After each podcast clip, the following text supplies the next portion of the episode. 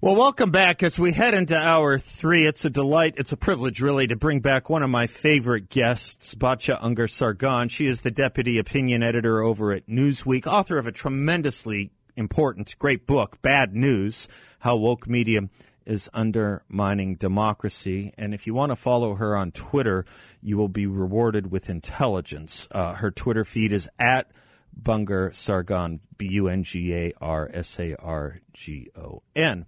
Batya, how are you? Welcome back. Um, I am actually very angry, and I I usually am able to create distance between myself and you know the political story of the day. But I have to say, today's uh, news is getting me down. How are you? I, you know, I yeah, I we we all need to grow a little thicker skin for these times, don't we? Uh, absolutely right. You, uh, did I? Someone told me. Someone told me. Where did I read this? You, you little stinker. Did someone uh, give me the right information that you actually have a doctorate in literature? I do have a doctorate in literature. Oh my yes. god! well, the reason I bring it up is is is only because maybe you can find in some uh, 18th century uh, prose or literature some comfort. I mean, that was the point of studying that stuff, right? Uh, actually, we're going to get into a little bit of discussion about the purpose of education, but yeah, you're right. I get it. Uh, it's an angering moment. The war against. I mean, the, if you represent um, a fewer or, or, a few uh, a few things in public policy, Batya. One of them has to be your care and concern. One of them is your care and concern about the class wars that we are engaging in in America, and particularly what we sometimes refer to as the blue collar worker. Today was one more big giant slap in the face, wasn't it? A hundred percent. I mean, the you know, so the you know, I'm sure your listeners are aware already. I'm sure you've covered this already at length. Um, but you know, uh, so President Biden has um, decided to forgive ten thousand dollars in student loans for people making under one hundred twenty-five thousand dollars a year, or families making under two hundred and fifty thousand dollars a year. Um, it, it, it's just absolutely appalling, and just really shows who the Democrats see as their base. They like to talk about the working class, but they don't care about them at all. They are now essentially asking working class Americans who decided not to go to college to pay off the loans of the top 40%. Which is who, who have 60% of the loans, right? We're talking dentists, we're talking accountants, we're talking lawyers, corporate lawyers. I mean, it's absolutely appalling and you know, we have an op-ed out in Newsweek by a blue-collar railroad worker out of Houston, um, a really, really smart guy, and and he says this is just trickle-down economics leftist edition. It's just the leftist version of trickle-down. You guys are telling us, oh, let the elites keep their money so they'll reinvest it in the economy and take out mortgages, and then we blue-collar workers will benefit. And he's just saying, what what nonsense is that? What kind of malarkey is this? It is so appalling and you know, like I said, I, I try to have a sense of humor about the news. Yeah, I try to sure. have some distance from it, but I am so angry about this. I'm just so enraged at, you know, the party that says that it's the social justice party, the party that says that it's the side of equity and equality, you know, taking up, you know, the reverse Robin Hood. They're taking from the working class and the poor and using it to fund this meaningless college education for the elites. It's just disgusting. Let me, uh, you are the deputy opinion editor over at Newsweek. Let me give a plug to that piece if it's the one I'm thinking of by Charles Stallworth. Is that the author you're yes, talking about? Exactly, it is a great piece. Yes. Yeah. Student loan forgiveness is left wing trickle down Economics by Charles Stallworth. Uh, thank you for bringing uh, our attention to it again and, and for uh, likely uh, uh, your hand in, in helping get it published, Batya. The Biden administration will accept none of the predicates you laid down. They will say, no, this is to help the working poor. I saw Elizabeth Warren on the CBS uh, channel this morning, my local CBS channel this morning, saying, you know, these these these these um, these college graduates who are sitting on debt, ten thousand dollars worth of debt. You know, it stops them from transportation. It stops them from seeking and bettering themselves in their employment conditions. And it even prevents them from having a family. I have so much to say about that, um. First of all, you know, a lot of the debt that's being canceled is a little under ten thousand. But am I also not crazy to say if ten thousand is keeping you from starting a family as a debt instrument, maybe you have bigger problems than the ten thousand dollar debt? I mean, anybody who's making a hundred and twenty-five thousand dollars a year is not struggling to pay off a ten thousand dollar debt. That's what I think. There are a tiny portion of people who didn't drop out of college, didn't finish college, who are making, who are working, you know, minimum wage jobs, making forty five, fifty thousand dollars a year, Yeah. who are saddled with ten thousand dollars in student loans. I don't think anyone would have a problem if, if President Biden was saying, you know what, people making under fifty k who are who are saddled with this debt, we're going to pay off their loans. But that's not what they're saying. You know, a lot journalists, right? These journalists they're not poor. No. They, even the ones who are who are starting salaries quite low, you know, these are kids whose parents have, you know, been able to support them, whose parents have been able to help them out. And I, I'm sorry, but if you're making 80k, 100k, and you're 25 years old, you're going to be fine, even if you're paying off that $10,000 student Yep, loan. I mean, so exactly. it- it's Which will get lower every year. I mean, per force will get lower every year. Exactly, exactly. And there's no, the other thing is they're, not demanding any kind of restructuring, any kind of accountability on the part of these private universities. Um, so they've sort of essentially said, okay, universities, you keep getting rich, right? The cost of a university education has gone up 180% in Right. the last 30 years. Right. All of that is going Right. to DEI administrators, right? Equity and inclusion nonsense. They're still getting their $250,000 salaries. No reform is being asked at that end. I mean, it's just, a, you know, it's a, it's, it's a bribe. It's a bribe for young voters to try to convince them that Biden cares about them ahead of the midterms. And it's absolutely disgusting. And it's just, I just keep coming back to this, like, the Democrats are begging you to recognize who they care about, and it's not you. They're literally begging you to recognize. they're just not even hiding anymore who they care about, and it's not you. It's these kids who go to Smith College and Cornell and Princeton and take out, you know, you know, there's these loans to get these graduate degrees in critical woke studies and then go and, you know, and, and impose this nonsense on whatever work environment they're in, you know, where they're making $80,000 a year in the nonprofit sector and now you're paying off the, those loans. It's, it's absolutely infuriating. Now think about too. I mean, we're only scratching the surface here with this that you're that you're talking about. I mean, think about the various ways this could cut. Uh, think about uh, the uh, single working mom. Think about a single working mom. Maybe she's earning one hundred and thirty thousand dollars in Manhattan. Maybe she is. She's being asked to bail out, and people aren't seeing this number very much bailing out an intact family where the two earners are making $250,000. Think about that. And they may be living in New Orleans. They may be living in Huntsville, Alabama, where that $250,000 is worth an awful lot more than $130,000 is in, and you know, in New York. Well, an awful lot more than 250,000 would be in New York, right? I mean, think about what this is saying to the single mom, or as you say, the construction worker, or the trucker, or another college student who did pay off his loans. Yeah, I mean, I, you know, as someone who paid off my loans, like from my point of view, I don't feel any resentment about that. I feel like very God blessed me that I was able to do that, you Right. know, in a timely fashion, and so I feel just fortunate about that.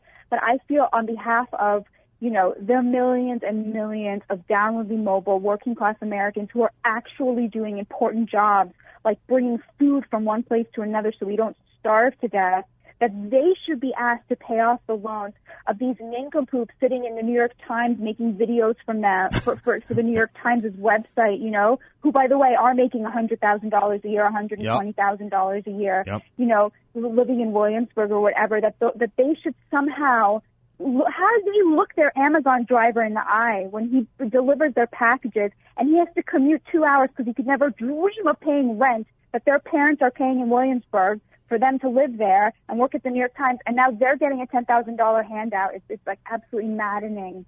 There's this odd view that the Democratic Party seems to have about professions that um, constitute uh, those that should be reviled and professions that constitute those that should be supported and vindicated. And it seems it's the working class, non college necessary professions, cops, truckers, you name it. Um, heck, uh, border patrol agents that, that seem to get the wrath of this Democratic Party, all in deference to a very special elite the majority of which, I mean, the majority of, of Americans have not gone to college. This is an elitist move against the working class. There's no other way to cut it, is there? I, I don't think so, and I, I, I don't. This is not about um, partisanship either. It's totally about class. You're gonna have a lot of working class Democrats who are really not okay with this. I mean, I, you know, I've been in touch with a, a woman who's a, a CNA, a certified nurse's assistant um, down in Florida. You know, this woman does sacred, backbreaking work. I mean, her body is just, to- she's been doing this for 30 years, okay? Turning over seniors, you know, so they don't get bed sores, putting her body into this labor day in and day out for 18, 20 dollars an hour. Now, finally, she's made it to 20 dollars an hour. She should pay off the student loans of a film studies major. Exactly right. It is so disgustingly immoral. And and you're right. The, any job that is absolutely essential, they you know they look down on, and it's it's really it's amazing. Like any job that you can think of that we can't live without, truckers, CNAs, right? Um, nurses, Cops. nurses aides, Yeah. cops, border patrol, First people who work responders, in yeah, grocery exactly. stores, exactly. Like these are the people who are at the bottom of the food chain, the bottom of the pecking order. You know, and someone who makes videography work for the New York Times or who does, you know, um, um, Google Analytics. Right. These are the people who have risen to the top in the knowledge industry, and and that economy that that's downwardly mobile for the working class and raises up these people with these nonsense, ridiculous jobs like mine, you know, to the elites. I mean, it's absolutely immoral. It's godless. It's so so appalling. How do you look? How do you go into a hospital and look at someone who changes bedpans for a living and ask them and ask them to pay off your student loan? In what universe can you look someone in the eye and, and do that? I really don't understand it. Let me uh, let me do this. Let me take a quick commercial br- break, Batya, and come back on the political, um, the long term political view behind this. I have a theory I want to run by you as to why this administration and this current manifestation of the Democratic Party is doing something just like what they are doing. I want to run it by you on the other side of this break. I'm Seth Leibsohn. She's Batya Ungar Sargon. Please follow her on Twitter. Please read everything she reads. On Twitter, she's at Bunger Sargon. I'm Seth. She's Batya. We'll be right back.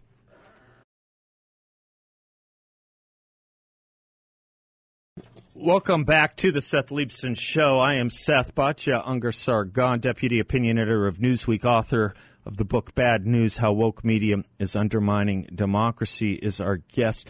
Batya, is there. I want to run run run a long term political thought by you. Is there some effort by the Democratic Party that you see right now when they are pitting uh, working class against the rest of America, or working class against elite America, or college educated America against non college educated America? Is do you think that there's there's some kind of drive to get more people into colleges and universities because of the nature of today's college and university system? you know, there's only about a handful, maybe ten colleges and universities you or I would feel super comfortable sending our children to. Probably that says something about the larger college and university system.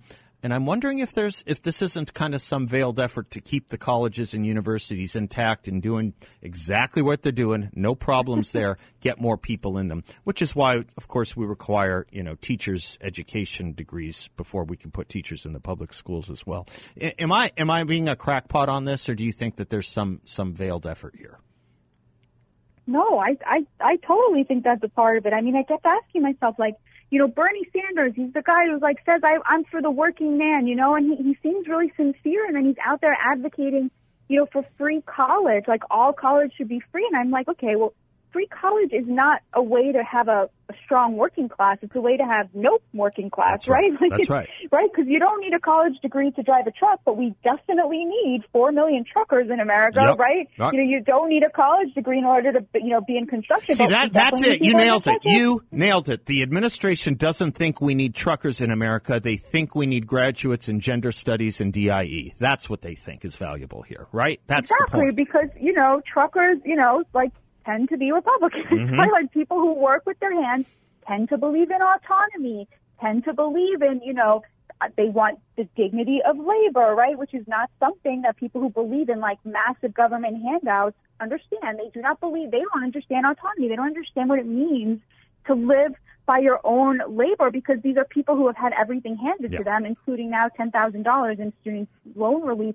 So you know, I, I totally think that why why is AOC and Bernie Sanders obsessed with free college? Right. Because they don't want a strong working class. They want more Democratic voters. Yeah.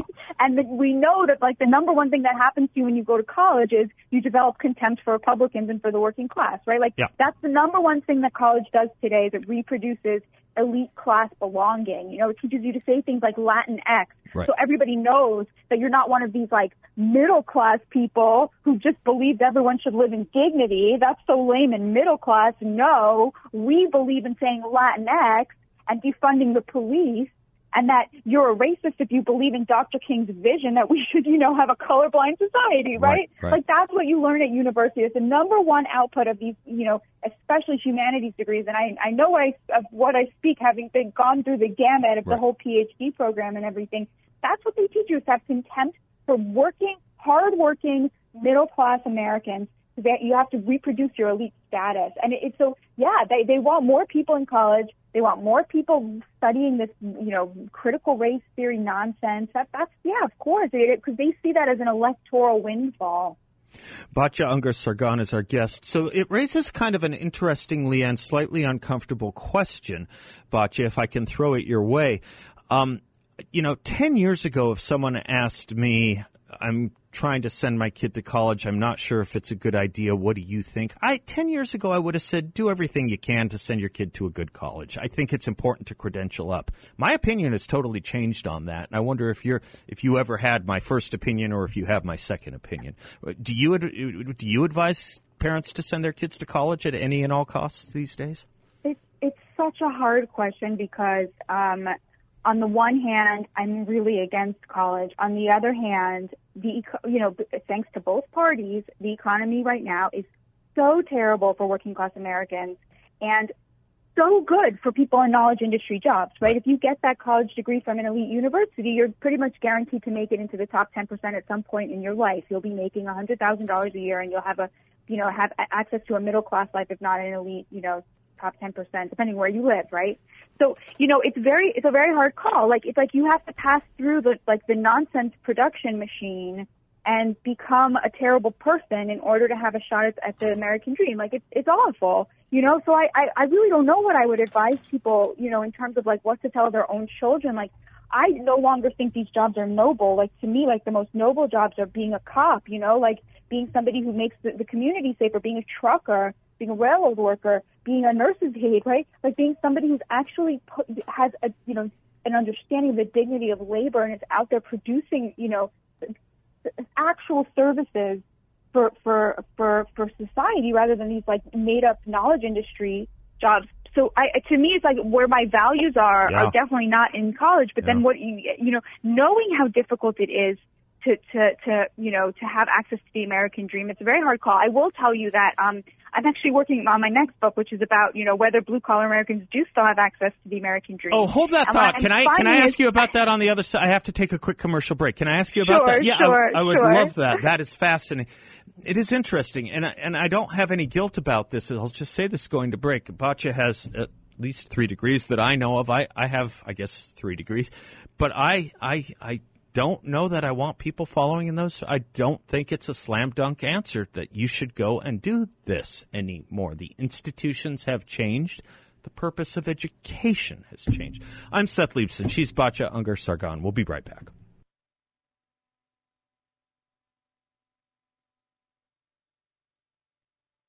Welcome back to the Seth Leibsohn Show. I'm Seth. Batya Ungar Sargon is our guest. She's the author of Bad News How Woke Media is Undermining Democracy. That's her first book. She was just about to tell us she's working on a second book, which sounds fascinating and fascinatingly relevant. Batya, if you could tease us with that a little bit. Yeah. I will, but also I want your guests to understand, your listeners to understand. I'm not usually this angry. I, I actually can usually like keep it together a lot better. I feel enraged today because I've been talking to working class people For everything, and- there is a time, Batya. For everything, there is a time. There is a time for war and a time for Bill. You want to go out with that for every time? For, okay.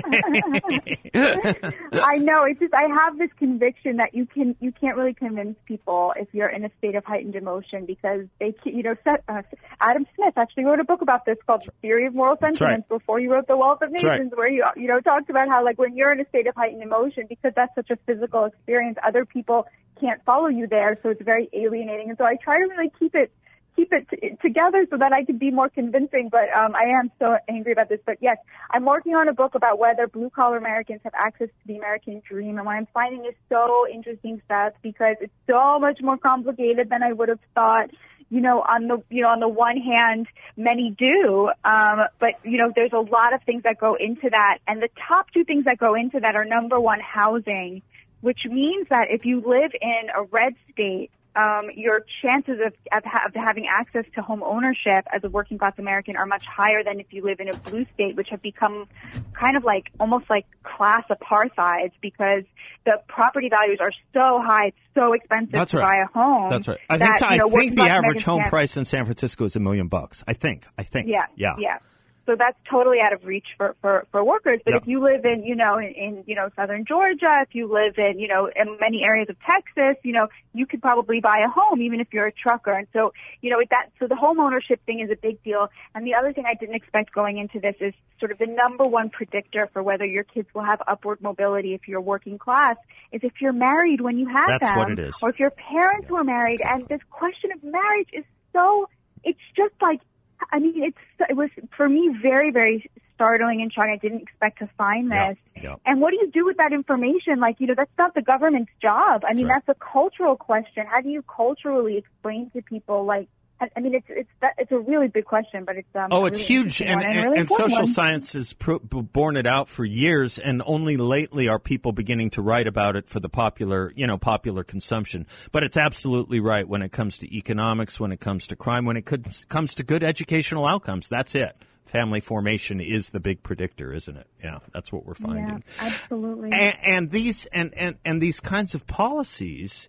um, they, they, they tend to be anti family formation, uh, it seems to me. And it seems to me further that this country, far from um, becoming more united across economic opportunity lines, is becoming far and far more difficult. I know that's a sweet spot of yours, but I believe it is becoming harder and harder and harder for people, whether they are college educated or non college educated, to get ahead here because of some of these policies and regulations.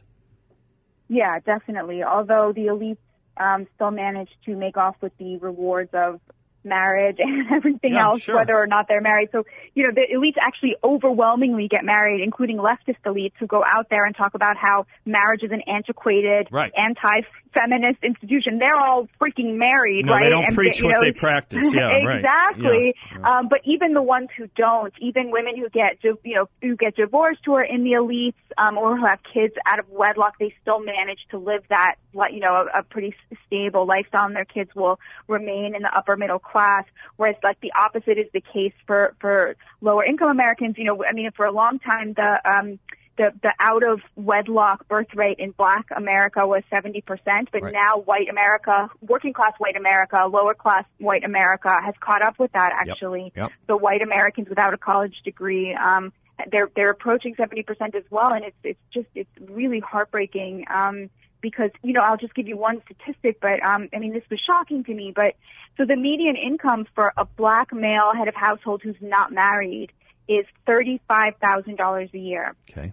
Um, the median income for the average American is between, you know, 45 and 55. Yeah. The median income for a black head of household who's married is $93,000 a year. That's the really most important see that. statistic. Yeah, that is an important. Yeah, exactly. I mean, that's that's really shocking. I'm sure immigration plays a role there. Immigrants tend to be more family focused, and but I mean that is you know not, if we could get half of black males into the ninety-three thousand dollars a year category, we would go quite a long way towards solving one of one of the biggest issues in America. And um, you know, so it's it's it's really interesting. It's really important stuff, but these conversations are sort of taboo in the mainstream, where you're not allowed to talk about you know um, family structure. You're not allowed to talk about the importance of marriage. You're not allowed to talk about you know um, you know pe- people not behaving in the best interest of their children. Like this is all, you know, extremely taboo, especially if you're talking about minority communities. And I sort of reject that. I mean, I, I, I refuse to be told that I'm not allowed to care about a community because it makes people uncomfortable to point out the ways in which, you know, it's, it's, it's young, its children are not being given a fair shot at the American dream. So that's kind of where I'm at right now. Amen, sister. I am with you on that. and I'll add another group um, that has been uh, the subject of a lot of my focus lately, too. Um, and it's white working age males who are not choosing to participate in the workforce. This is a big problem too. There's, uh, it used to be in the 50s that group is about two percent. It's now 12 and going to 15%, on its way to 15%. Half of them, by the way, half of them are addicted to opioids. Uh, yeah. You know, this is a growing yeah. and huge problem as well in the white community as much as in the African American or other minority communities, don't you think? A hundred percent. And it's, they're not just opting out of um, the, the workforce, they're opting out of marriage, right. you know, and that's, right. that's, these are individual choices that um, are going to be impact, you know, having children, mul- children with multiple partners out of wedlock, you know, sometimes some of the kids get the attention that they need. Sometimes none of them do. It's, you know, yeah, I, I was talking to a guy who runs a steel mill the other day and he was telling me, he, you know, he's got so many open jobs and guys will show up, they'll interview for the job. Yep. And then a week later, they'll either just not show up or they won't pass the exactly drug right. I mean, there's a real spiritual malaise happening. Um, you know, that's it's, it's we got, we have to talk about it. My last question for you. You've been so generous with your time. My last question with you: Is there a realignment with the parties? Uh, is this more like 1980 Republican Reagan Democrat time, or how do you see the political alignment working out here? The de- the Democrats have become the party of John Kerry. There's no question about that, is there? No, no, I, I totally agree with that. And the Trumpist wing of the Republican Party um, I mean, you know, it's complicated. You've got the like stop the steal stuff. I don't believe in any of that, but you know, most of what that wing represents is the forgotten working class. Yep. That's who Trump represented. Yep. He was their tribune. Yep. And the Republicans who want to try to bring, who are trying to bring back the kind of free market neoliberal world order that Trump took an axe to, they're not having much success. I mean, the party is no longer theirs. And that's not, the Democrats want that to mean you know, the stop the steal stuff and the January 6th stuff. That's right. not what it means at all. It means like protectionist economic policy, America first. We don't believe in funding a war in Ukraine when there's no border security here. We don't believe in outsourcing jobs to China. We're bringing manufacturing back here. This is what a new Republican Party could really be focused on um, if if they only desire it. And I do think that you are seeing a combination of kind of you know more out there people like Marjorie Taylor Greene, but also people who are solidly establishment like Marco Rubio, yeah. um, who are extremely invested in these questions yeah. about you know, opioid addiction, yep. working class jobs, yep. dignity um, for the working class. So I, I, I feel pretty hopeful about that stuff. yeah, I mean, if you don't believe, if you don't want to think that uh, economics determines thought, uh, uh all you have to do is look at Marco at uh, someone like uh, Ron DeSantis or Donald Trump. You have a billionaire who's championing the working class, and you have Ron DeSantis, a fully Ivy League educated man who's standing up for the average American totally. and against the elites. Yeah, exactly. Batya, you are a treasure. You you just are. Oh, I, I would, we would have had to invent you if you didn't exist. Thank you so much for having me, Seth. It's always such a pleasure talking to you and to your listeners. Oh well, you're wonderful. It's a pleasure learning from you. Batya Ungar Sargon has been. When is your when is your book coming out? Not soon enough. Is my oh, it's, it's very, very, very, very early stages. All right. Well, when it's out, we'll uh, well we'll talk to you obviously before then. But when it's out, of course, we'll do an extended interview on it as well. Batya Ungar Sargon, Godspeed. Thank you for everything. Thank you so much. God bless you. God bless you. Come back to the Seth Leibsohn Show. Oh, let's, uh, yeah, good song to come back with, Bill. I want to say something about truckers here in a minute. Um, if you are looking for a really remarkable investment opportunity with a great return for investors, I want you to look at my friends at YRefy, an amazing uh, company, an amazing group of people doing amazing work for others. They're offering a fixed no load interest rate up to 10 and a quarter percent for investors, all in a secure and collateralized portfolio. Uh, YRefy is a due diligence approved firm where investors do really well by doing good for others, and you can be a part of that. Just check them out at investyrefy.com. That's the word invest, the letter Y, refy.com or give them a call at 855 316 3087. 855 316 3087. Yeah, um, Batya is a treasure, and uh, and let let's just think about who the Democratic Party seems to beat up on the most. Just for a moment here, when we're talking about class and education, uh, police always a go-to for the Democratic Party to go after law enforcement. Truckers uh, from Canada to here, going after truckers, and then cowboys remember all the condemnation of cowboys and the comparison by the likes of Maxine Waters of the ICE patrol agents, the ICE Border Patrol agents, for being reckless and bigoted cowboys. Now, what's interesting about those three institutions, and we could probably think of others that the Democrats go after, none of those jobs require a college education. Now, you can certainly be in those professions with a college education. I know many police and truckers who have college, but it's not a requirement. And I think there is something very key in understanding the push by the Democratic Party to get more and more people into college and university. As Batya and I were discussing a bit, it's because that is the institution most ready, available, and willing to educate people in to hating capitalism and hating America as it is currently structured, or as it was structured up until about 10 or 15 years ago, maybe a little bit longer. That's the institution. That's the in- institution of propaganda. That's the institution of brainwashing. That's the institution that thinks 1984 is a how to manual, not a work of fiction. That's, that's it. They want you in, and that's why there is zero effort, none, by the Democratic Party to bail out students and their student loans by putting pressure on the colleges and universities to do something about it with the money they are sitting on. They are sitting on hundreds and hundreds and hundreds, about $700 billion worth of money in their endowments.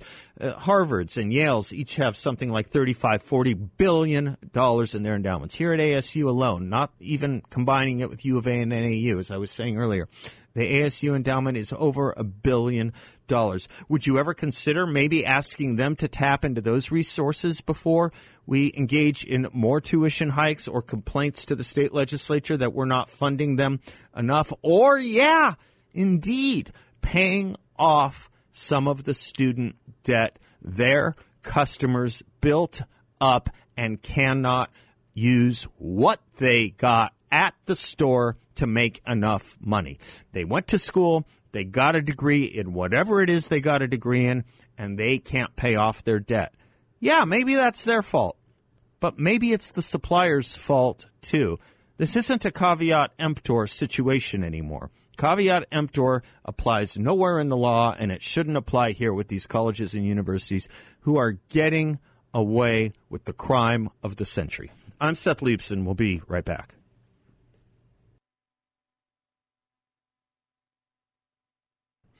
Portions of this show brought to you by Balance of Nature. I take it every single day. My favorite product I've ever taken. Their fruits and veggies are pure, potent plant power that boosts your energy, your immunity, and your health. 100% natural. One daily dose. You take it once a day and you are good to go. You get a blend of 16 whole fruits and 15 whole vegetables. Good, powerful stuff.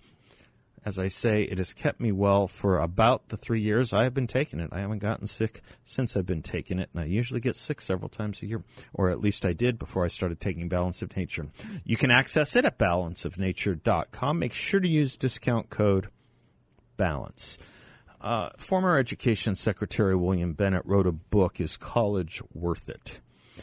And um, I'm going to recommend it to any of you who are thinking about sending your children to college and and you know assuming debt or even not assuming debt even if you can cover the costs of college uh, the estimations he makes are that approximately 66% of people who go to four-year colleges right out of high school should do something else should absolutely do something else. Now, it's different if you are going to something like the Colorado School of Mines or maybe Harvey Mudd or the Plan 2 at, um, at the University of Texas and a few other places where you can actually learn things like engineering and the kinds of skills that will last a lifetime.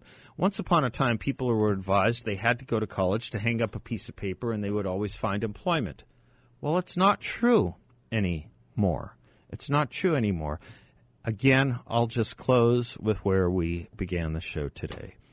As Henry David Thoreau put it, it's not well enough for a man to be good. He must be good at something. God bless you all. Until tomorrow, I'm Seth Leibsohn. Class is dismissed.